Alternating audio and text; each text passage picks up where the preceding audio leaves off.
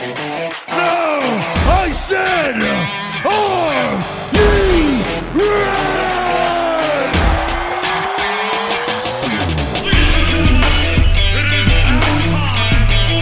Wrestling with a Bear podcast. Ladies and gentlemen, welcome to another edition of the Wrestling with a Bear podcast. I am one of your hosts, John Punn, sitting along one of my co-hosts, Chris Rex and Alex the Bear Man. Today, our special guest is none other than Scoot Andrews, a Ring of Honor original. Gentlemen, how are we all doing this evening? Doing pretty good. Doing well, thank you. Good to see all of you. Yeah, it's another another week here at Wrestling with a Bear. We have the Black Nature Scoot Andrews, like Pun had us.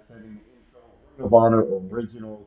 Uh, we're going to talk to him about his life for those that uh, may not know him, and for those that do know him, you know, he wrestling again. I met him at E T U Wrestling.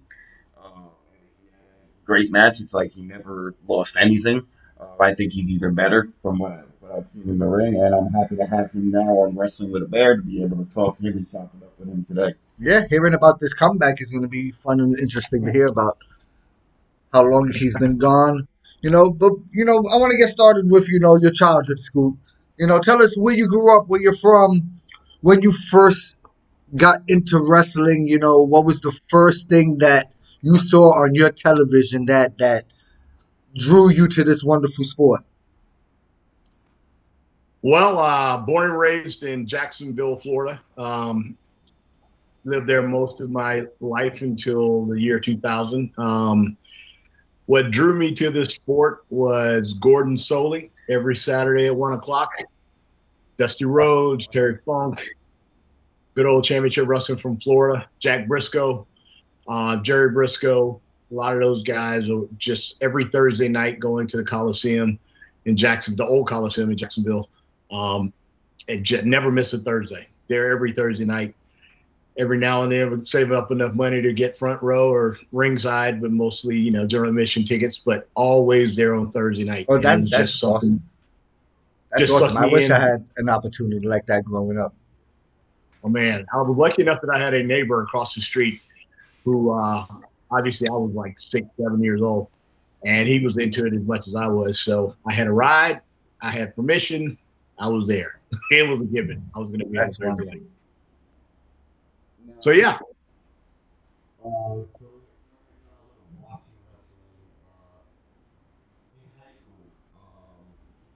what, what was your, your high school years like?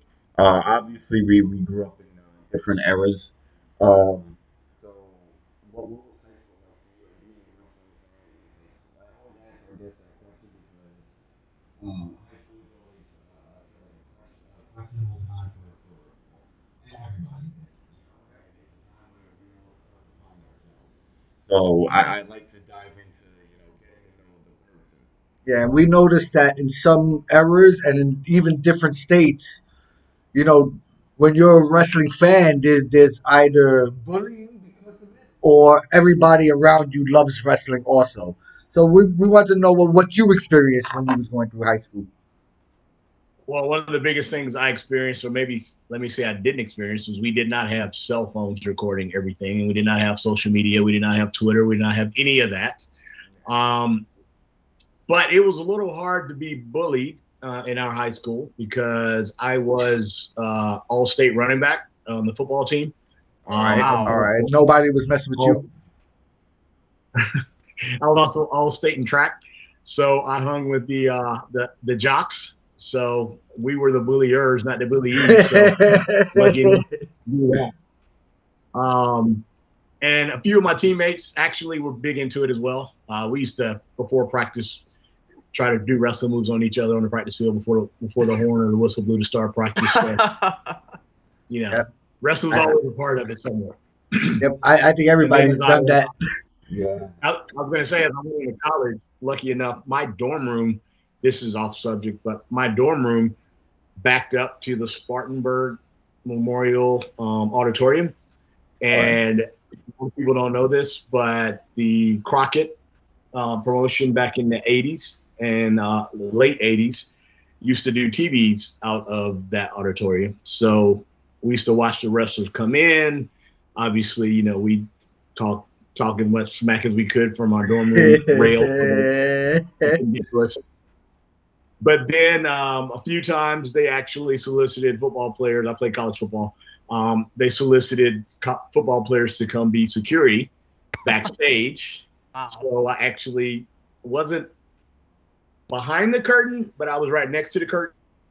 And I got to see a lot of the, the people that I saw growing up, like Dusty Rhodes, which is pretty cool. Um, so, yeah, it's always, it's always been part of my life and whatever I was doing at the time. So. That's good.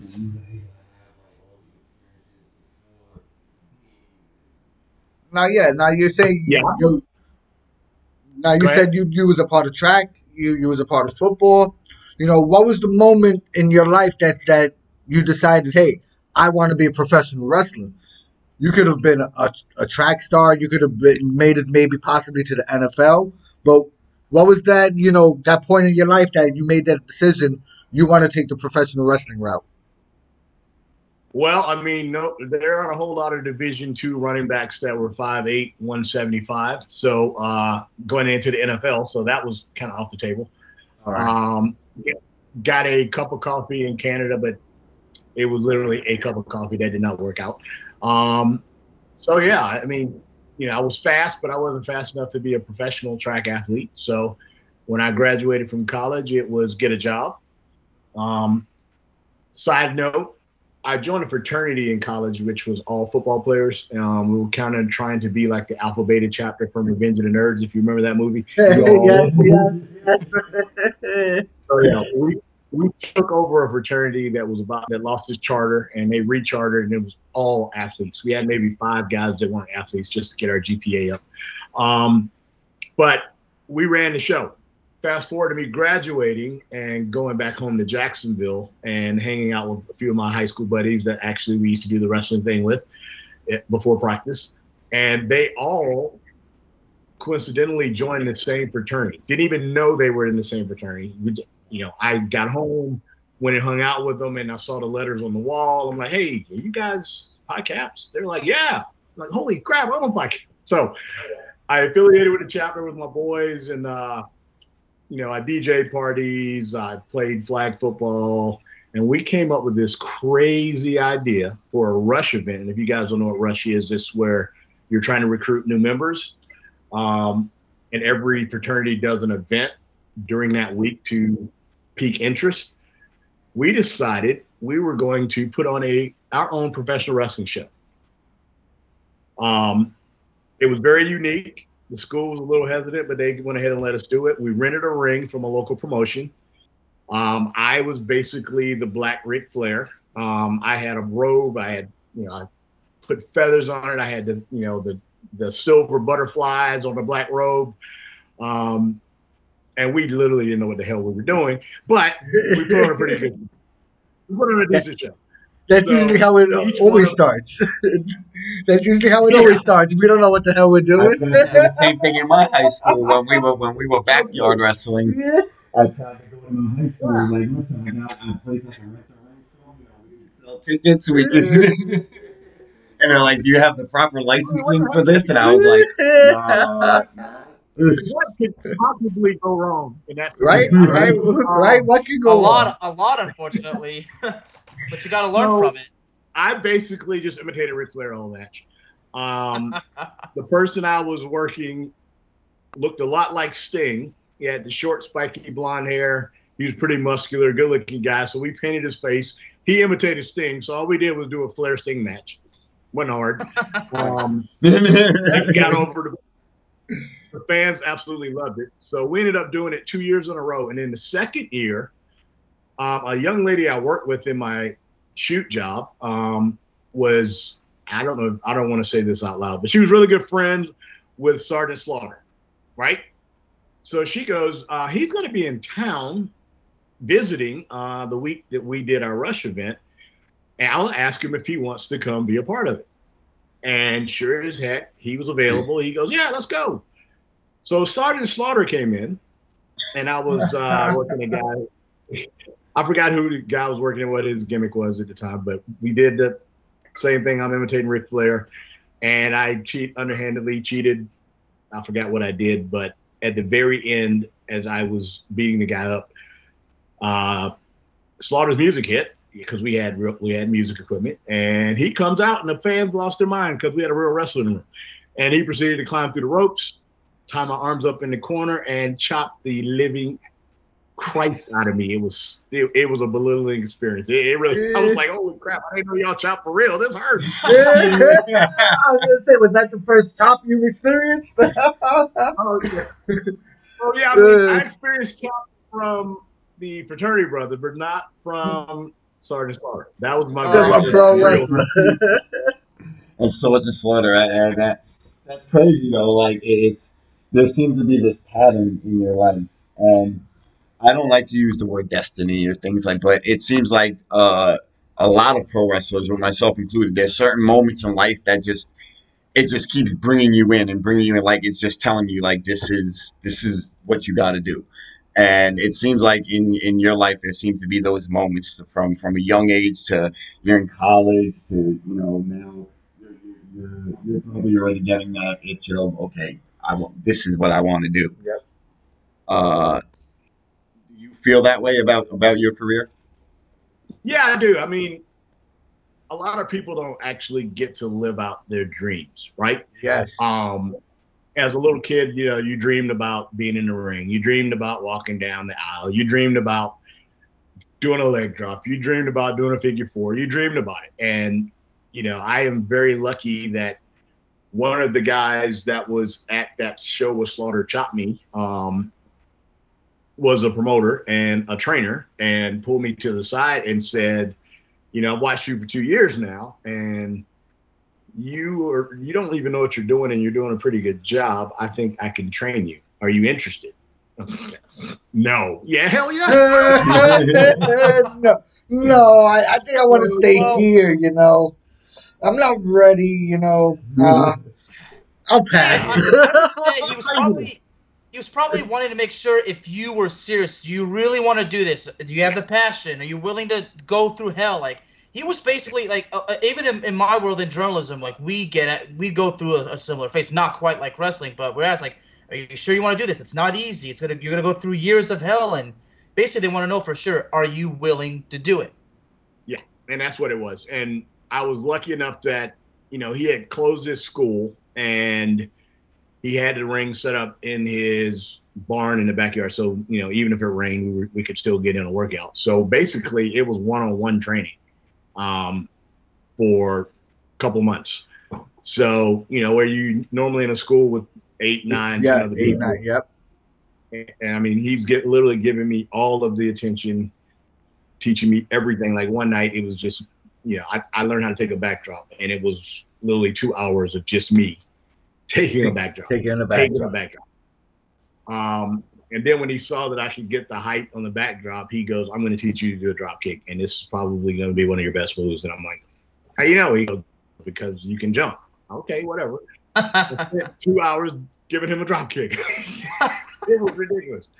I would be so sore. I mean, you know, normally you're super yeah. sore after yeah, of course. breaking in, you know, doing the five hundred squats and the, and the cardio and all that, but you know, once you get done with all that, it was just you one-on-one. And there was really no breaks whatsoever, which is pretty cool. Um, after the first two months, uh, the guy's name was uh, Hot Stuff Damian Lee. He was a local guy in Jacksonville. I don't think he really did much outside of the Jacksonville area, but he was very he was a good hand and he had a, he had a good good head for the business. Um, so I literally worked him for the first year of my career on every show. Um, You know, he was the heel, I was the babyface, and then halfway through we we changed roles, and then he became the babyface, and I was the heel. So I got to do both with just him. So my comfort level was super high because, I mean, it's the only guy I've ever worked. So it, it kind of broke me in a little bit easily, and I, I didn't get put in the ring with some veteran who likes beating up, you know, green guys. So I got yeah. lucky in that sense. Where I was not lucky is – you know, you're not going to get any better wrestling the same guy for an entire wow. year. So exactly. they kind of um, kind of hamstrung my growth a little bit. But I was super lucky, and um, I forgot what year it was, but I had started to branch out, and you know, we were on the same show. We were always on the same shows, but I started to wrestle some of the other guys, and Hack Myers from E C, E C W saw me. He had just been released from E C W. He moved to Daytona with his parents. I don't know if you guys remember Hack. God rest yeah, his yeah. soul. Yep. Um, so he randomly calls me out of the blue. Uh, he was supposed to wrestle down in Miami. So mind you, I've only wrestled in Jacksonville, like once every six weeks, you know, monthly if, if I was lucky. And he was supposed to wrestle a guy that was in E C W with him, but he broke his leg and he needed an opponent. And he had seen me wrestle on the show, and he was like, hey, I like the way you work.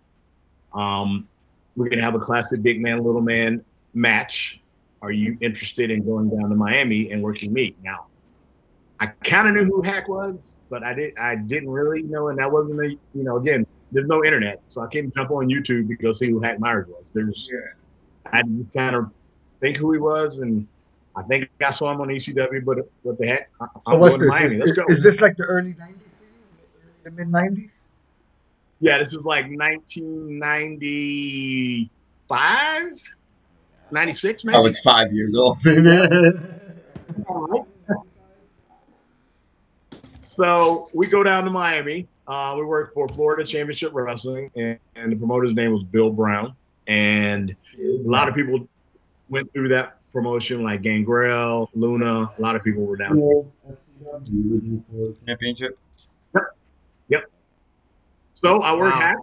in this sold-out arena. I mean, it was like a National Guard Armory or something. I can't remember where. It was somewhere in Miami, maybe Davie. And um, he proceeded to put me through two tables, a couple chair shots. Um, well, let me back, back up.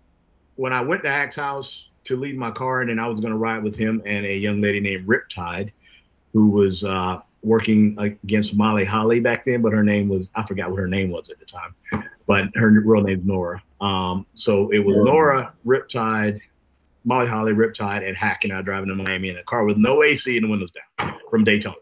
Hey. Good times. But just sitting in the back seat, being the green guy, I'm just keeping my mouth shut. And I think Molly Holly was pretty green at the time. She was on, she had been trained by like um, Macho's brother and was living with him. Whatever, but the four of us go down, we do the show. I ring the doorbell and Hack opens the door, and I'm like, oh my God, what did I get myself into? Because Hack was about three hundred fifty pounds at that point. Uh, he had the mohawk, but he had the mohawk that came down across his face, and then the beard that came down to here. He was gigantic, and I'm like, oh, this is not smart. But he took absolute care of me. It was so much fun. Um, I never had so much fun getting hit by a chair or going through a table. Um, But that started my travels because Bill Brown liked our work, and he started to book me pretty much every month. So I was working in Jacksonville, I was working in Daytona, and I was working in Miami. So that was where I started to kind of do, you know, um, double shots and all that stuff. And then I'm, now I'm under Hack's wing. And a lot of people don't realize as big as Hack is and as extreme as his gimmick was, he was a well-trained worker. He was one of the best hands I've ever seen in my life. And I started to learn the business from his perspective is, and not the perspective of the guy in Jacksonville. I started to get a better mind for the business. Yeah. Um, he taught me more psychology than the other guy did. Um, he taught me, you know, you know, you know, all the little things that you pick up over the years. Hack kind of fast tracked tracked me a little bit on a lot of right. things that it takes people years to learn. So I got super, super lucky to, to be up on Hack. And we literally only worked each other maybe we only worked each other maybe four times. And were you already doing? Year. Were you already using the the Black Nature Boy gimmick? So yeah, it, it was a it was a spillover from the Black Ric Flair thing I was doing for the fraternity. Um, So I was Nature Boy, Scoot Flair for that thing, right? Just being stupid. It was so stupid. I, I mean, I'm married, I'm awesome. My girlfriend. So the name Scoot was the name I got in, when I was super young, and I was super fast as a little kid. So I don't know how it came to be Scoot. I mean, but that's what it was. Scoot your ass though. out of here. Scoot your ass away. It must away. have just been thought out like like that. Like yeah. yeah, there, there you go, there we go, there you go. Yeah. So my wrestling name, you know, Scoot was gonna be. A, I mean, it was a given. That was gonna be a part of it. Um, but then you know, coming up with that second name after all that, it was I was Anderson once. I forgot Anderson. I went down to Aruba with, uh, I think, Steve Kern and Brian Blair were booking, and they made me Scoot Star. I don't know what the hell that was about, but they, they wanted the two S's. That's what that was. For him, and I put, I, I got put over by uh, Mike Enos to win the Caribbean right. Heavyweight Championship, and we never went back. So technically, I'm still the Caribbean Heavyweight Champion. So that's cool. um, well, if you never lost it, then if you never lost it, then you're still the champion. Never lost it. Never they lost can't it. take that away. Yeah, like like Curtis Axel was still in the Royal Rumble. Still so champion. Yeah. So I was Nature Boy. I was Bob, Nature Bob Boy. Backlund still champion. I, I was gonna say I was Nature Boy Scoot Andrews for a long time. Once I met up with Hack, he was like, "Ah, you need to change that up." And I'm like, "Why?" He goes, "You know, Ric Flair, Buddy, you know, Landell, Buddy Rogers. He, uh, no, you need to be the Black Nature Boy. Be different." I'm like, "Okay." So. Obviously, I became the Black Nature Boy. Um, that's a lot of words to put on your trunks. That's a lot of words to put on your robes. So I stopped wearing robes. Um, and then over time, working in Florida, and then, you know, once I was there, and then I moved to Tampa in two thousand and started working for I P W, became my home promotion with uh, Ron Niemi. And I was doing Tampa, Jacksonville, uh, Orlando, Miami, pretty much the whole state of Florida. And then somehow, you know, just over time, it ended up being just B and B, which worked. You could fit that on everything. So that worked. T-shirts, everything. Yeah. So it just stuck. It just stuck. So, you know, Black Nature Boy Scoot Andrews just stuck. It sounded good. It was cool. And funny story, Kevin Kelly from W W E was really good friends with one of the guys in Florida, and he heard the name Black Nature Boy, and he goes, "What in the hell is? I need to see who this is." And yeah. that is that is how I got into doing dark matches with the W W F at the time, because of the name Black Nature Boy. So it all worked out pretty well. That's pretty awesome. Yeah, I it's pretty say. cool because I actually, I actually did some research. Uh, there was a time on uh, that you worked you worked uh, matches with Essa Rios and of course the late Crash Holly, which is who's one of my favorite wrestlers of all time. Yes. Even to this day, I watched Crash Holly's all the stuff he did, and even to this day, it's it, it's it's brilliant. He was really good. He was he was so good. So yeah. Right. It was a night. You know, in the wrestling business, we call it a night off. Even though it was a W W E, I think we probably did Velocity maybe, um, which is pretty high stress level if you're not under contract and you're trying to get under contract. Um, but he was a night off. It was so easy. But the Essa Rios match was my very first match um, on W W F T V at the time. And it was on, I forgot what they called the name of the show. Jack, Jacked Metal, I believe. Jacked no, Metal. Was this was actually the Spanish-speaking show that was on Um, oh, um, was it uh, Super Astros or something like that? I forgot what was the name of it. Astros. Oh, yeah, it was Super Astros. Super Astros. Astros. There we go. Super Astros. I knew I had it somewhere. I've been remember that name for the last five years, and you just gave it to me. Thank it's you. actually Jacked, not Jack Metal. It was just W W F Jacked. Yeah. So, my very first match, and you talk about, and you know, you just spoke about destiny, right? You talked about. Mm-hmm.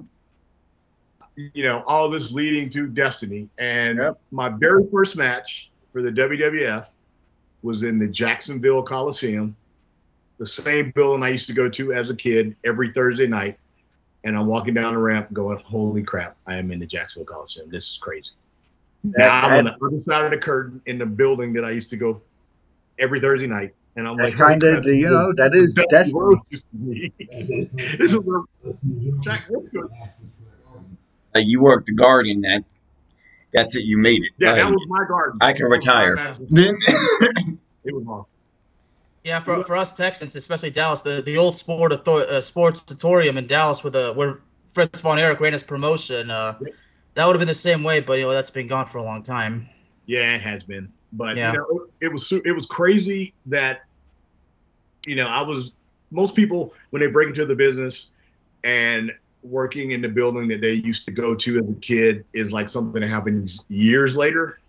Like my first match in the Fed was there, which was awesome. And then it all just went uphill from there. It was awesome. And I got it. I got lucky enough to have a real job where I had a manager or a supervisor who was a huge, huge bigger wrestling fan than I was.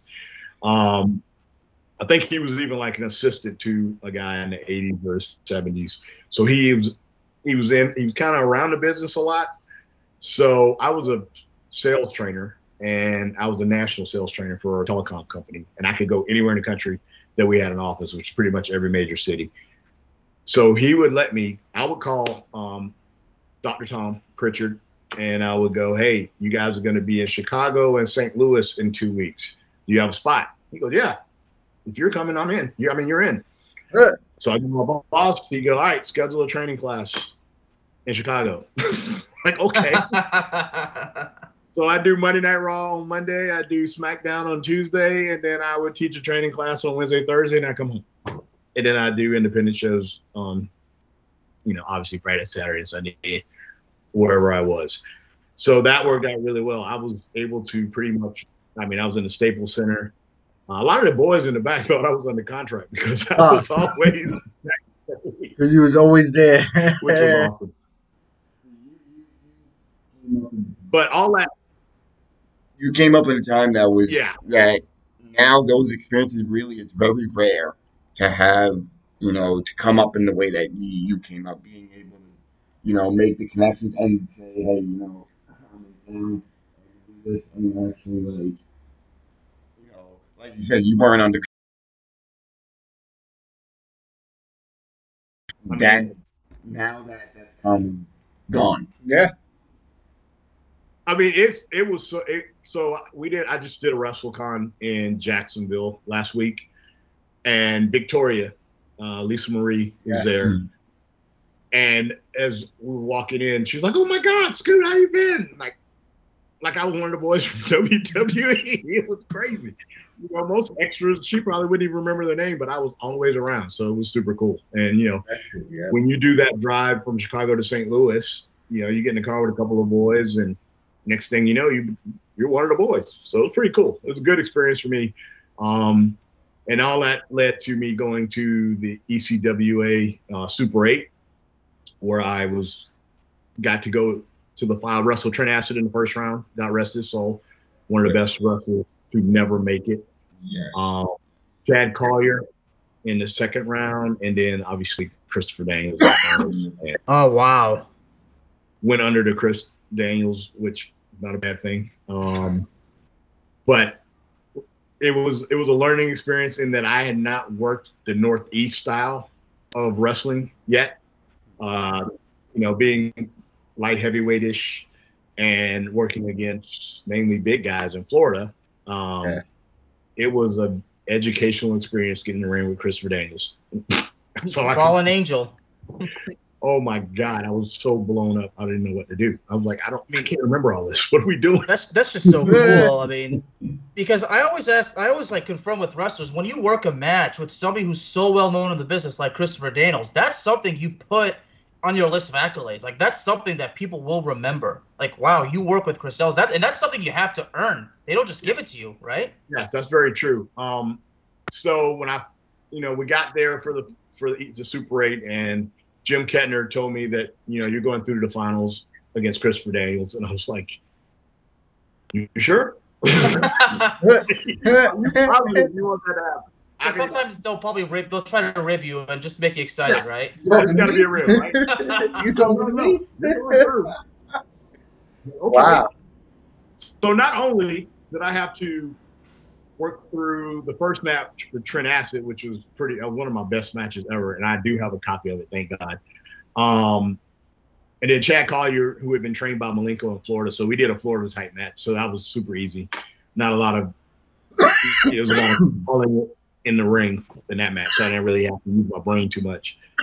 But then, you know, third match, you know, that's three matches up here at one time. I mean, this is crazy. So it went well, though. I mean, if you look at the match, held my own with him, and I think that launched me into uh, the Northeast eyeballs. All of a sudden, I was being I became E C W A heavyweight champion. I was that for two years, I think. Um, I worked with people like Simon Diamond, Prince Nana, Low Ki. Wow! Oh, um, wow! It, it was it was absolutely nothing. I, I think Pete Gass from the Mean Street Posse. The Mean Street Posse. Oh, that hardcore division. He was one of my favorites out of the three of them. Yeah, he he, he looked, I mean, he looked small on T V, but when I came in the back, I'm like, "Jeez, dude, you're big as hell. I don't know what I'm gonna do with you." Um, but you know, it was it was such a great. Him there, uh, did a four way. Yes, yeah. I, I I couldn't help it. I'm sorry. I know, I know. But I got to do a four-way as the champion versus Christopher Daniels, um, American Dragon, Brian Danielson, and Low Ki. The four of us for, wow. did a four-way. Um, wow. It was, you know, that's three legitimate stars. And then uh, in my mind, I'm like, and me. Um, but we put on a we put on a classic, and I think the fans were so blown away. I, I think we got it over because no one expected me to come out as the winner of that match. They thought I was going to drop the belt to either. They thought probably Low Ki or Chris Daniels. And when I won, they were legitimately stunned. And I think that's why we got the pop we got, because they were expect they weren't there was no way I was going to win that match, and yeah. I did, which was awesome. An underdog. I, I love those wow. situations in wrestling. You know the fans. Yeah. You know the fans aren't going to expect it. And, I, and it was a weird, weird scenario because I was kind of that in the middle baby face that had been a heel, and they didn't really know how to take me sometimes. I mean, I turned my first month, I turned on Low Ki as a tag team partner, which set us up for like a six month feud or something. It ended with a big uh, finish at the, I forgot the name of the building at the University of Delaware, but it's like the big arena in Delaware. Um, and Kettner always wanted to run a show there, and he finally got it set up. So he had all these big matches. I think, you know, Brian Danielson and, and Christopher Daniels were the main event. He brought in a couple of, I think Edge and Christian were on the show, I think. Um, but Low Ki and I opened the show, which was awesome because we got to set the stage, and we had a freaking great match. Um, and that was the blow off of our feud. And then somehow I got attacked and turned babyface. So they were like, "Where? What is he now?" But, you know, in a four-way, it's kind of hard to have heels and baby faces anyway because it's, you know, one man against three. So it's no really no. Yeah, unless there's three heels and one baby face, it was kind of we were kind of shades of gray for all four of us. So it was a great way for me to showcase what I could do against top-notch talent. And uh, the guy who used to film all of the stuff in the Northeast, Rob Feinstein or Steen, however you pronounce that, R F videos, um, is who started up Ring of Honor with Gabe. And obviously, you know, like Chris Daniels, Low Ki. And after that, they were like, shoot, we got to bring Scoot too. So that's how I got onto the first show at Ring of Honor. Now, that was going to be my next question. I like how you. Yeah, you, you pretty much answered all of our questions. You did that twice already. The, a question I was thinking, you just went in and answered it before I got to ask yeah. you. So, yeah, so, now, so now that you're at Ring of Honor, yeah, you're, you're, you're really good. You're really good. Now that you're in Ring of Honor, but what, what's your. Know, Go ahead. Yeah, it's it's crazy because you look at it and go, I was on the first Ring of Honor show, which is awesome. But then you go, holy crap, that was two thousand one. That's a long time ago. Um, and Gabe Sapolsky was the booker. Um, and they put me with Xavier first. And I think I wrestled him three or four times, but I, that's exactly right. I wrestled on the first show. Um, And I, it was just weird, like, like you know, we're, we're going to shake hands before each match. We're going to shake hands after each match, which is the honor part of Ring of Honor. Yep. And I, they kind of got away from that as they got bigger. But that was an interesting twist. Um, not a lot of stuff on the floor. Everything had to be in the ring. Um, but, you know, being a it was in Philly, so we had the Philadelphia crowd that showed up. And, you know, they'll let you know if they like you very quickly. And if you're yep. not over with them, you will know very quickly. So I was super lucky to have a very good interest. Yeah, I had a great entrance song, which they loved. So I got over there. Um, then I uh, hit Xavier with my finish to Force of Nature, and they freaking popped like crazy. And then from that point on, I was, I could, I could miss an arm drag, and they would never, they would never, you know. They would never say anything. They, they won't let yeah, you know that they saw it. I got to do Ring of Honor, E C W A at the same time, and I was doing Florida, and I was doing W W E stuff. I was finding myself in articles in Pro Wrestling Illustrated.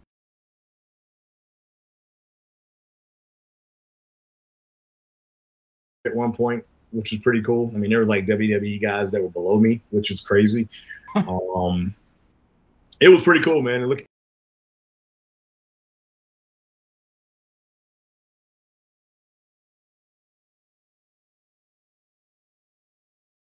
you know, me like, "Oh, you a wrestler? I don't believe you're a wrestler." I'll pull out the magazine. And if you look over my shoulder right here, you see a, a replica of the, Flor the old Florida Heavyweight Championship belt. Um, I held that for the reboot of N W A Florida. We, we actually and don't see you. I don't think you have your video on. Uh, uh, what? On the, on the Skype? On the Skype? Yeah, no, yeah. I don't have his video. We, we don't see you. Y'all haven't seen my video this whole time? No, we didn't. We didn't know you. We, yeah, we we, just we know you just wanted to be, you know, mysterious. Oh man, I was like, I can't believe I was smiling and everything. That's crazy. Yeah, I can. I can't see. No, yeah, we don't. I think, I think maybe I'm just. I can. Problems. I. Oh, okay, yeah, see, I'm, I'm just having problems with the with the software. Oh, okay. So, yeah, I that I didn't know. My bad. Yeah, I I can. Okay, well, okay, okay. Like, man, I'm up and doing all the facial. Okay, that's my bad. But yeah, I mean, I don't even know why even you. You know, I've had a lot of concussions. You can't like change the subject on me mid sentence because I'll forget where I was. But yeah, there's. Yeah, we're talking about boyfriends and stuff. So yeah, I got a belt to show that I, I was a wrestler. And you know, that's funny because um, we were talking about being busy. My next thing was going to ask you about injuries, and you just brought up you've had many concussions. Wow, man, I, I can read your mind through this Skype thing. It's pretty. Yep, fun. Yep, it's good stuff.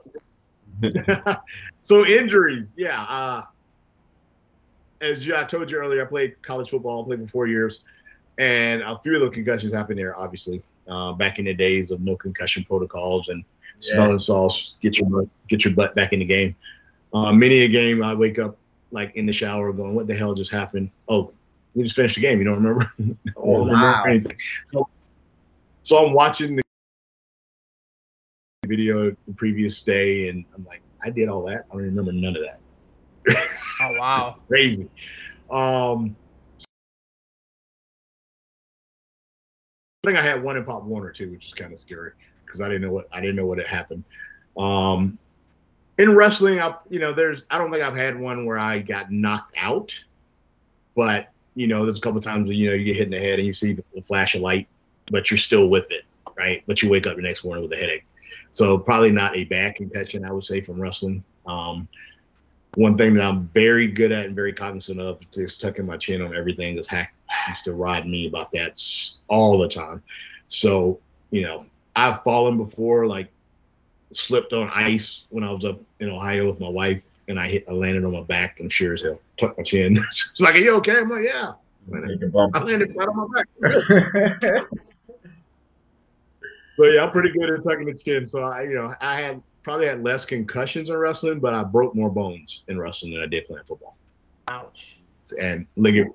I mean, I have ligament damage in my knees to the not really. I mean, not to the point where I need a surgery, but wear and tear.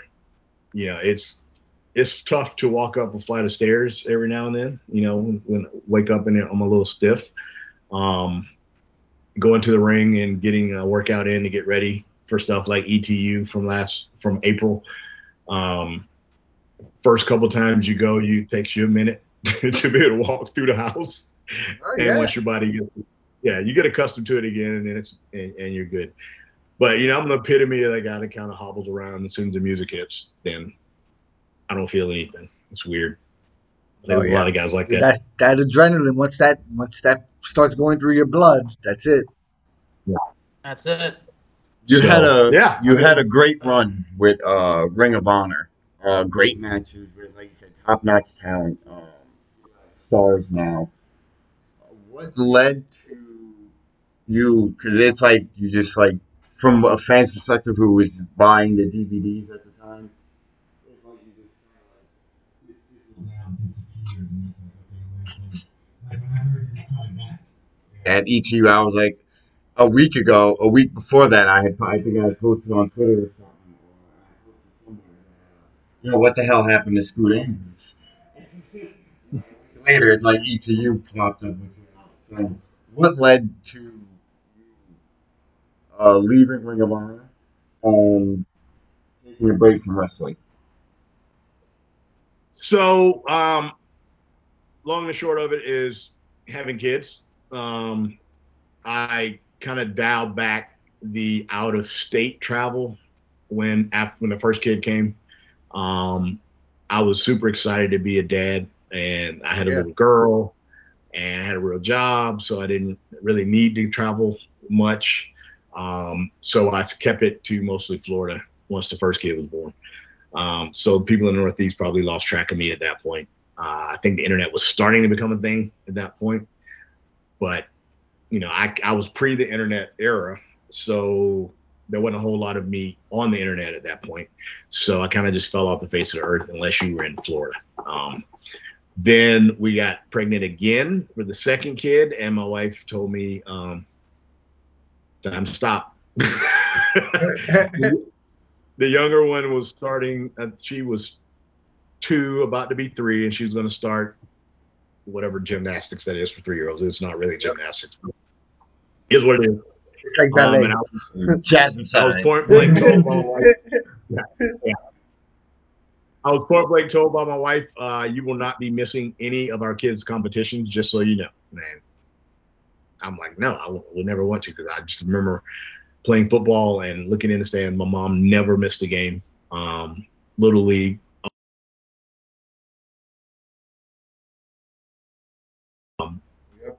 She'd still be there with her umbrella, even if there was like ten people in the stands, because it was, the weather was so bad. She'd be there with the umbrella. She would never miss it. Because I, I coach, I've coached youth football, and I've been around kids that look in the stands and their parents are not there, and you just wonder why I'm watching. That's like stupid yeah. to me. Yep. So, yeah, unbelievable. Yeah, had a retirement match with um. Mike Sullivan in Florida and Billy Fives. We did a three-way, and we basically all three retired at the same time. Um, the picture of me holding my youngest daughter in my arms, and my wife is in the ring with me, and she's pregnant with my now second child. And that's when I kind of walked away. And then, you know, every now and then you got the itch, and we do a reunion show, or I randomly out of the blue for a fundraiser, um, but never really got back into it. You know what I mean? It was really kind of gaga matches, nothing really serious. So that was two thousand five. And then fast forward to, um, well, let me say this. You guys know who Ron Niemi is, obviously, if you watch E T U, you know, no holds barred. Ron Niemi had a promotion here called I P W, and he's done a few I P W I P W reunion shows, so he brings back all us old guys, um, and you know, it was nostalgic, it was fun. But then he got super started getting super creative, and then he's booked a show called um, Days of oh god, what was it called? I cannot remember. Oh, I can't believe this. Oh my god, I can't believe it. So basically, the concept was old guys versus up and coming new guys, right? So they put me in the ring with Austin, Austin Theory. All my other boys got to do tag matches in three ways where they can roll out of the ring and get their win. And, and, and, and you got to wrestle a twenty-year-old young kid. So Niemi, you know, he, he pitched it to me. He, I had a, the, I was free that weekend. The kids didn't have anything going on. Um, I looked at a match that Austin Theory had on YouTube, and I was like, oh, my God, I'm going to have to get my butt to the wrestling ring at least three days a week. Get ready for this. So I went to Jay Lethal school um, three days a week and trained my butt off, got ready, and was able to get through that. I mean, he's a freaking, he's a phenomenal talent. So it was super yep. easy. Um, great match. You got me through it. I, I almost threw up twice, but I couldn't walk afterwards. But it was, it showed me I could still go. And Niemi has this, he, he asks all the time, like, F I P, um, no holds barred. He kept going, you know, so, you know, your name is starting to come up in the Northeast. These people want to see you again. Are you? And I'm like, no, Ron. Gives me in a moment of weakness. There's a moment when I'm like, mm, maybe I should, I should do a match, and I get a it's message on Facebook. Ding! Ron Niemi can sense it. Like, I'm sensing the questions you're asking me. He like, oh, Scoot's ready to go. Scoot, hey, um, S A Ts and, you know, this they, this new promotion up in the Northeast is doing a show in April, and this is probably November when he called me, eh, and five months. So I'm like, yeah, that's all the way out in April. Yeah, let's let's do that. So we didn't really hear anything from him. Didn't know who I was working. He had thrown some names out there, like I guess they tried to get Gresham. Um, they tried to get somebody else. I don't remember who it was. But then, you know, as we got like the beginning of March, I'm like, I haven't heard anything. So I reached out to Ron. I'm like, is this thing still on? And then right about that time is when Struggles put out that um, that how that you know that Return of Legend video on Twitter, and I'm like, oh, I guess it's on. So then it, that's when I found out it was going to be A C Mack, which was pretty cool. Um, I, I like his work, and I watched him, and I'm like, oh, if we can do this, it's going to be pretty good. So, not a promotion. I'm, I'm about to talk about something that I do to get in shape, and I'm not promoting the company at all, but you know, if you're out of shape, it's a great company, a great gym to go to. I don't know if you guys have ever heard of F forty-five. Um, it's owned by Mark Wahlberg, the actor, and it's forty-five minutes of functional um, high intensity interval training. So it's kind of like CrossFit, but without all of the injury risk and crazy movements with a lot of heavy weight that CrossFit does. But uh, I usually do a class in forty-five minutes, and my heart rate is up around the fifties, and I burn like eight hundred calories. So it's some crazy intense cardio, and it has, you know, it has a cardio day and a weight and a strength day. So I don't even need to use a real gym. I just go there, and I have enough weights here to supplement it. And I went to the ring to start training for the E T U show, and I literally did not get winded in the first ten, fifteen minutes in the first time back in the ring. Normally the first time back in the ring, I'm ready to throw up after locking up. Just saying. Uh, I've been there. I've been there. So, you know, I'm looking. I've been last in year, scanning. The last year I, I was wrestling, I can say I've been there a lot. Yeah, right? I did an embody scan and uh, saw that my body fat had gone down like ten percentage points. And I'm like looking in the mirror. I walk, going, I walk right to the ring and I, I'm already breathing hard. Right? So I'm looking in the mirror going, maybe I can pull this off. Okay, here we go. So, yeah, F forty-five has been the, the reason I've been able to do it. And it's the reason I decided, you know what, I might do a few more matches here in this short period of time. Um, That's awesome. I, and, hope, and I, I hope you do it. What was that? I hope you do. I hope you do continue to do a couple of more matches. Yeah. So I wow. joked with uh, a couple of my friends that I'm like, I am more popular now than I was when I was wrestling full time. That's a little weird to me. I was just about. I was just about to say, like now, uh, all the all these people from two thousand two are coming up now. two thousand three are coming up. Where the S A T, the Scoot Andrews. Now it's like, oh shit. Oh, so it's because everyone, I think everyone's just looking back now and realizing, like, these guys should have been something, you know, back then. It's being ahead of your time. And I think it, I, it's not that you fell off. It's just like, yes, you were ahead of your time. You were better than you you, you, you should have been at the exactly, time. You know? Exactly. Yeah. I appreciate it. Those are kind words. And, you know, it's weird because I did the E T U show, and I'm like, I'm a big stickler. I'm old school. I like to watch all the matches before mine just to make sure, you know, we don't do anything someone's already. We were like that. We were like that as a team. We were like that. We got we, we definitely kept kept track of every tag match that happened before us. Make sure we didn't do nothing, you know, yeah. that that happened already. So I'm watching the matches, and I'm like, so I I do a, I have a pretty unique um, move set. So I'm like, you know, hopefully no one else does, you know, a guillotine leg drop off, you know, off the second rope.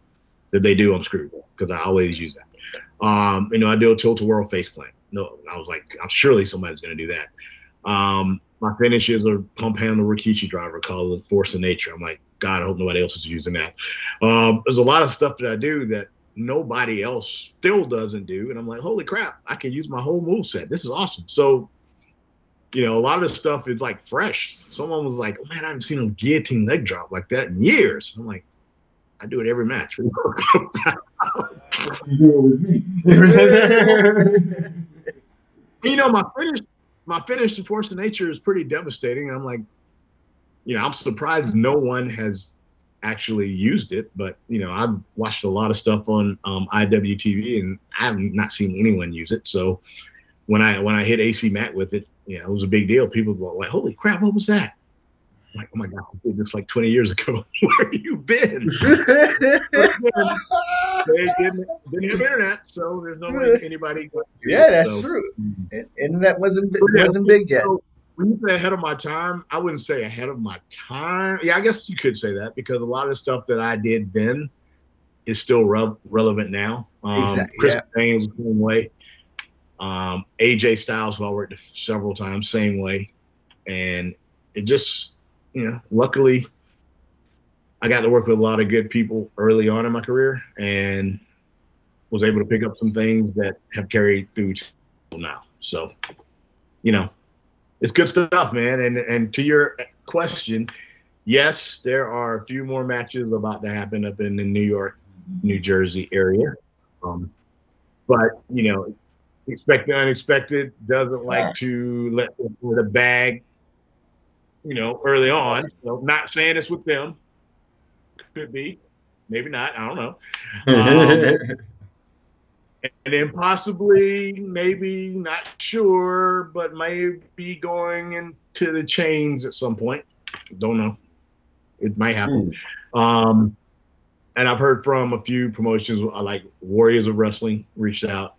So we're trying to come up with a date that I am available. Um, F I P down here in Florida, uh, run by Sal, who runs Shine as well. Um, they're trying to find a date that works. So you just got to make sure you you got to make sure your daughters are available so you can be available. Yeah, see, that's the thing. My, my oldest daughter is, is in college now, so she's gone. The only thing I have to worry about with her is if Florida State has a you know, like a parents' weekend, or they're playing somebody really good that I, my wife wants to go see, then I have to go. So that kind of takes it off the table. But my youngest is still playing uh, high-level competitive uh, youth soccer. This is her last year. She just committed to play in college um, next year, but her senior year in high school is coming up this year. So once her soccer games start, you know, the calendar, like some of them are, yeah, some of them are on Sunday. Some of them are on Saturday, so if there's a Sunday game, if not early in the morning and not on a Saturday, then, you know, that date may work. Um, but if it's on a Saturday when she has a game, it ain't happening. Just out of curiosity, what, what school did she commit to? She committed to Center College. It's a D three school in Kentucky, mm-hmm. uh, about twenty minutes outside of Lexington. And okay. Then, obviously, I just said the oldest one is at Florida State. So, that's awesome. But then there's There's also uh, there's also the fact that I am a high school football coach, so you know can't really do Friday shows. I'm able to do possibly do the E T U show on September ninth um, because we have a bye week, so that works out perfectly. Um, just saying, it could happen. Um, awesome. Unexpected, but you know the whole August through October time frame is super tough just because of coaching high school football, going to Florida State games, and then my daughter having soccer games all over. I mean, the league she's in is twelve teams from Miami all the way to Jacksonville. So that's awesome. It's crazy, crazy league. But you know, if, if it's a Saturday that's open, then I'll do it. But once October is gone, then we'll uh, we'll see. Hopefully, we'll be seeing more Scoot. Yeah. Hopefully, yeah. Well, the good news is, like I said, with F forty-five, you know, it, it was one of those things where I had to get in shape for a match, but I feel like I am in shape all the time now because of that. So it's a lot easier to get in ring shape when you're when you're already when your cardio is already good. So that's awesome. I'll keep doing F forty-five five days a week and uh, go until the wheels come off of this thing, I guess. I don't know. Oh, my wife gets pissed. Goes on. He hates, I don't have to. He absolutely hates wrestling. Hates it with a passion. Oh, yeah. Yep, yep. I know, I know that feeling, too. My wife claims to be a wrestling fan, but not, not really. Mm-hmm. She no, says I watch it too much. There's too much wrestling on the T V. Match, if it was a W W E match in Tampa here, she would, she would go to that willingly. She would. She won't go to independent shows. She did see me turn on Low Ki, and and like I, we were dating at the time, and uh, she lived in North Carolina, so we were long distance anyway. So I booked her a flight to come to Delaware to watch me work at E C W A, and I, that was the night I turned on Low Ki, um, and then we spent the night with her girlfriend in Baltimore and partied in in our harbor thing. But that the only reason she went to that one was because she got her high school friend that lived in Baltimore, so that worked out. And, but you know, she she could she could definitely do without this business. Trust me. Unfortunately, that's awesome. That's awesome. It's been great getting to know you on a personal level. This has been awesome. Are you out of questions? I love, no, I love when the conversation because that's what it, it's a conversation, you know, and it's like. That's what we're here for. We're here to hear your story, and you know, whether you know, whatever you want to put over, you know, and letting people know what your training regimen is, what can help other people. I mean, it, it's far beyond pro wrestling. You know, I feel this show. That's what I like to do with this show. That's what we all like to do with this show is try to get more out of it than just the pro wrestling. You know, because that pro wrestling is what links us. But now, it's, yeah, you know, and and you know, pretty much just shooting the shit with, with somebody on, you know, on fucking Skype, you know. You you know, one thing I want to throw out that is so weird to me that I can't even wrap my brain around it right now. But back when I was full time, and you know, someone that was known would come into the, the locker room or, or the dressing room and. Everybody will be like running over to shake their hand and introduce themselves and yeah, can you watch my match and give me some pointers and all that stuff. And so I'm at E T U and I walk in and Struggles was like, I think A C Mack is a little is super nervous because he's working. Me? He's nervous. Come on, man.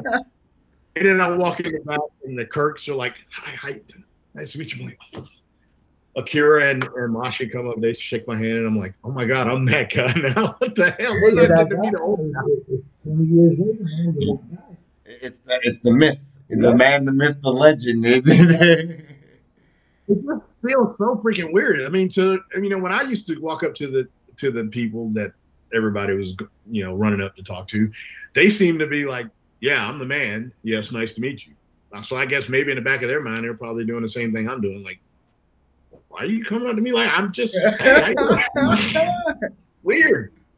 It's so weird, but it, it you know it's very humbling. It is very humbling that that people now that are doing it full time look can say they look up to me, which is again strange. Um, I was scrolling through Twitter one day, probably back in January, February maybe, and Jonathan Gresham posted a picture of me and just had the word "legend" on it. Like, what the hell? Where did that come from? And that was even before E T U was announced. So I'm like, that was weird. You went viral. Yeah, yeah.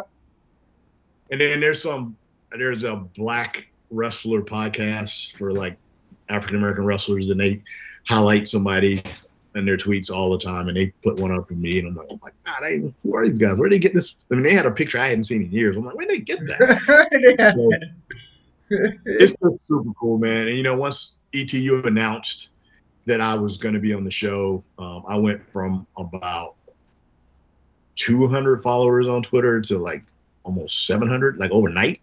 I'm like, what? Oh, the? Wow. Yeah, I think I am at, where am I right now? Yeah, they're like, oh, Scoot Andrews, he's alive?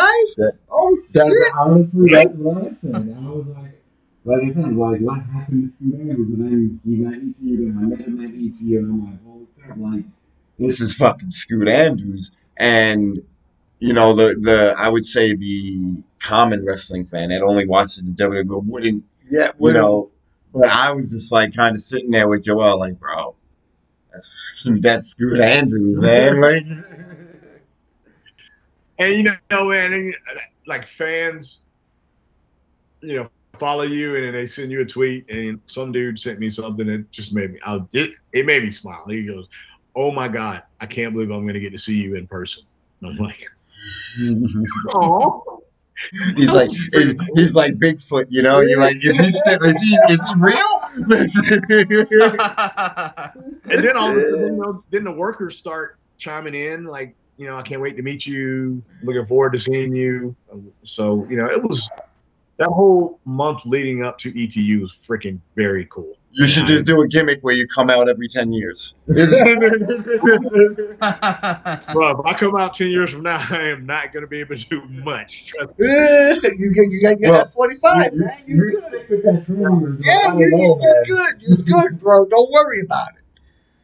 Dude, all right, do, do, do, do it every five year gimmick, and, and every five year gimmick. I don't know.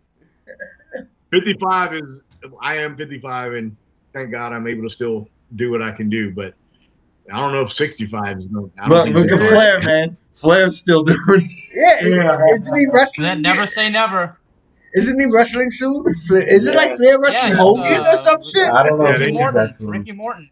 They actually, I knew it was, they were talking about, everybody was kind of debating who it was going to be, but after seeing Ricky on that E T U show, I'm like, you know, it's going to be Ricky Morton. It's got to yeah. be Ricky Morton.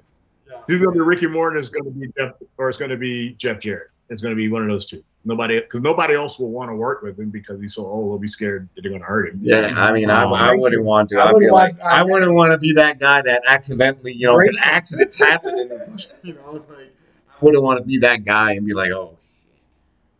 So it really is Ric Flair's last yeah. match. Um, I tell you, I, tell you, told you guys, I train at Jay Lethal School.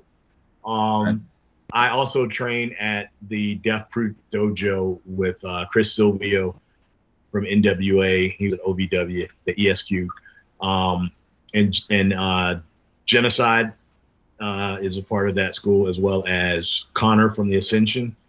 And then over at Jay Lethal School, you got Victor from the Ascension. Uh, no, I'm sorry, Connor is at Jay Lethal's, Victor is at Death Proof. But I watched some video that the public does not have, is not privy to, from Lethal School, and that's what Flair has been training to get ready. And I mean, I've seen him take that Flair bump off the top rope three or four times from Jay Lethal. I mean, he can still bump.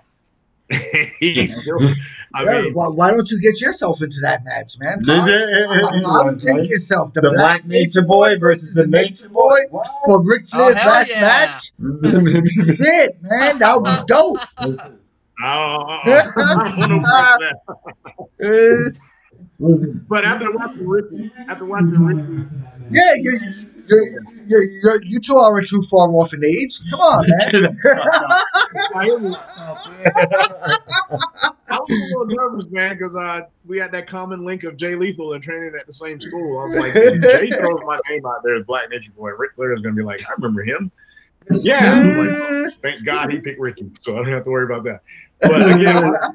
Watching Ricky at the E T U show, I mean, he can still go. So yeah, yeah, yeah. Both of them. It might be a decent match. This Sunday, they called me in. I was watching them, uh, you know, go through the match, and there's something like, "No, you don't have to do that, Dad. You don't have to do that, Pop. You don't." Have to. I'm like, wow.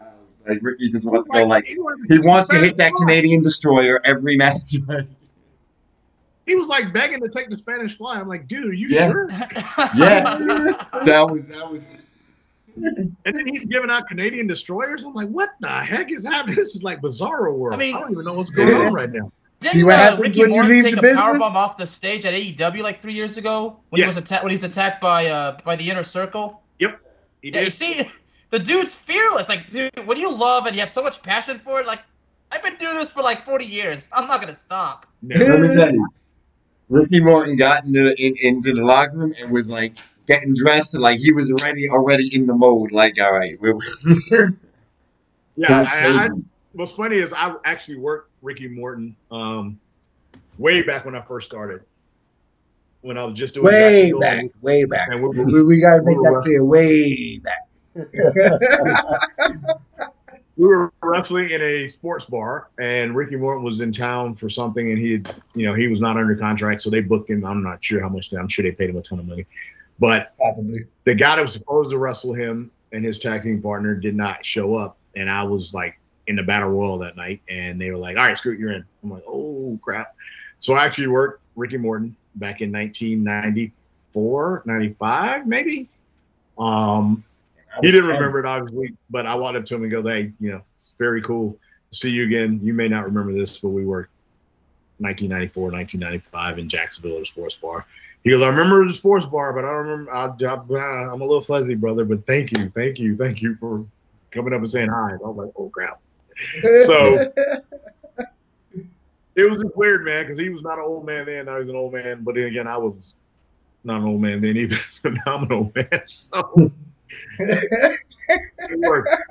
It worked for both of us.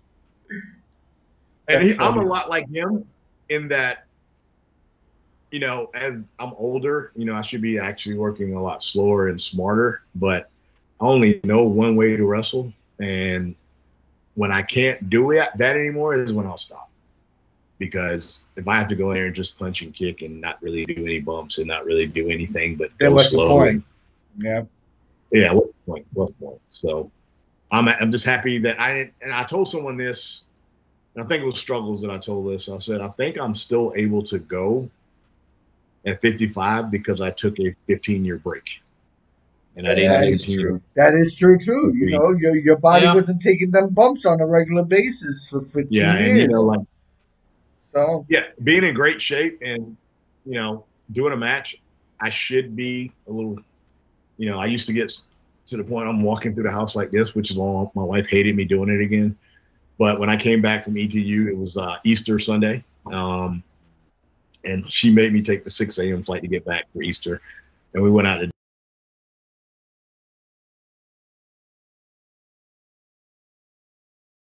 well, what do you mean did I wrestle? She goes, you're not limping and you're like your back is loose. I'm like, I'm in shape. I don't know what to tell you.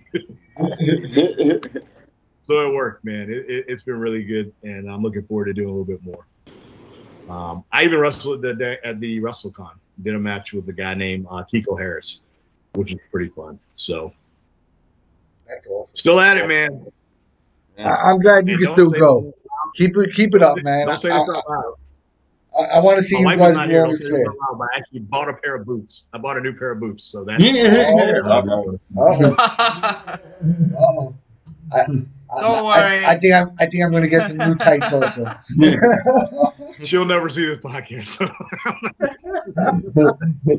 It's a good thing she doesn't. Borrowing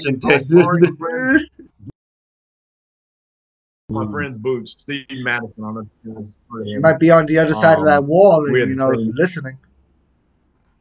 What was that? She might be on the other side of the wall listening. No, no, she's she's at a happy hour with her girlfriends right now, so. Uh, um,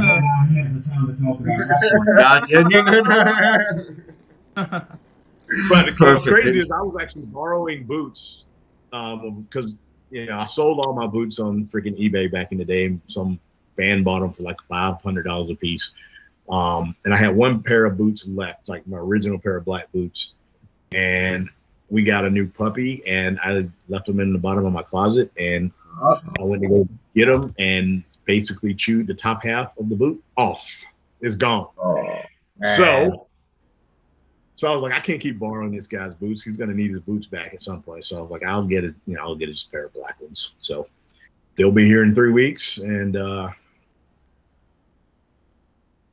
I mean, if I got new boots, I'm gonna probably have to do at least ten matches to before I hang them up. Right? At least, at least, we'll see. At we least. Will see.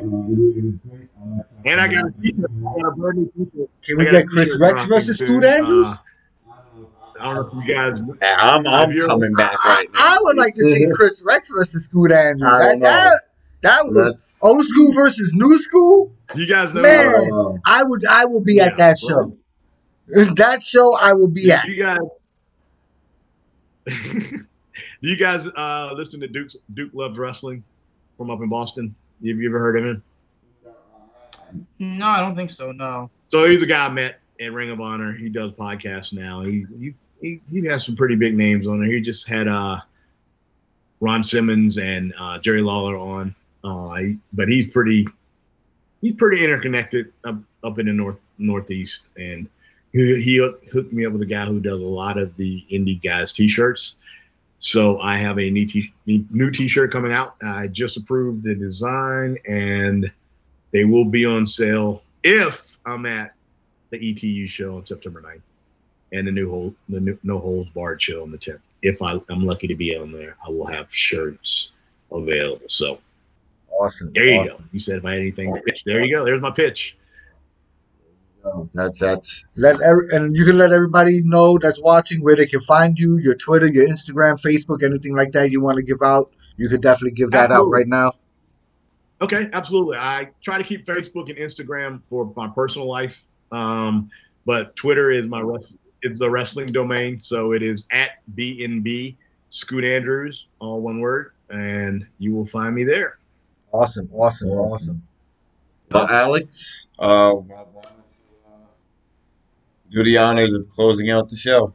Well, and let's let's thank you, Scoop, once again. Yes. Thank you for coming on and taking yes. your time being yes. out with us. Hey, thank you for inviting me. You know, this has been a lot of fun, and doing these things, man, it's just I'm just so amazed that people actually want to hear me. Pretty cool. In my case, this this is an accomplishment as a journalist interviewing a Ring of Honor original. So thank you so much. Yeah, you know, I grew Appreciate up watching Ring of Honor. You know, so I grew up. You know, I knew who you.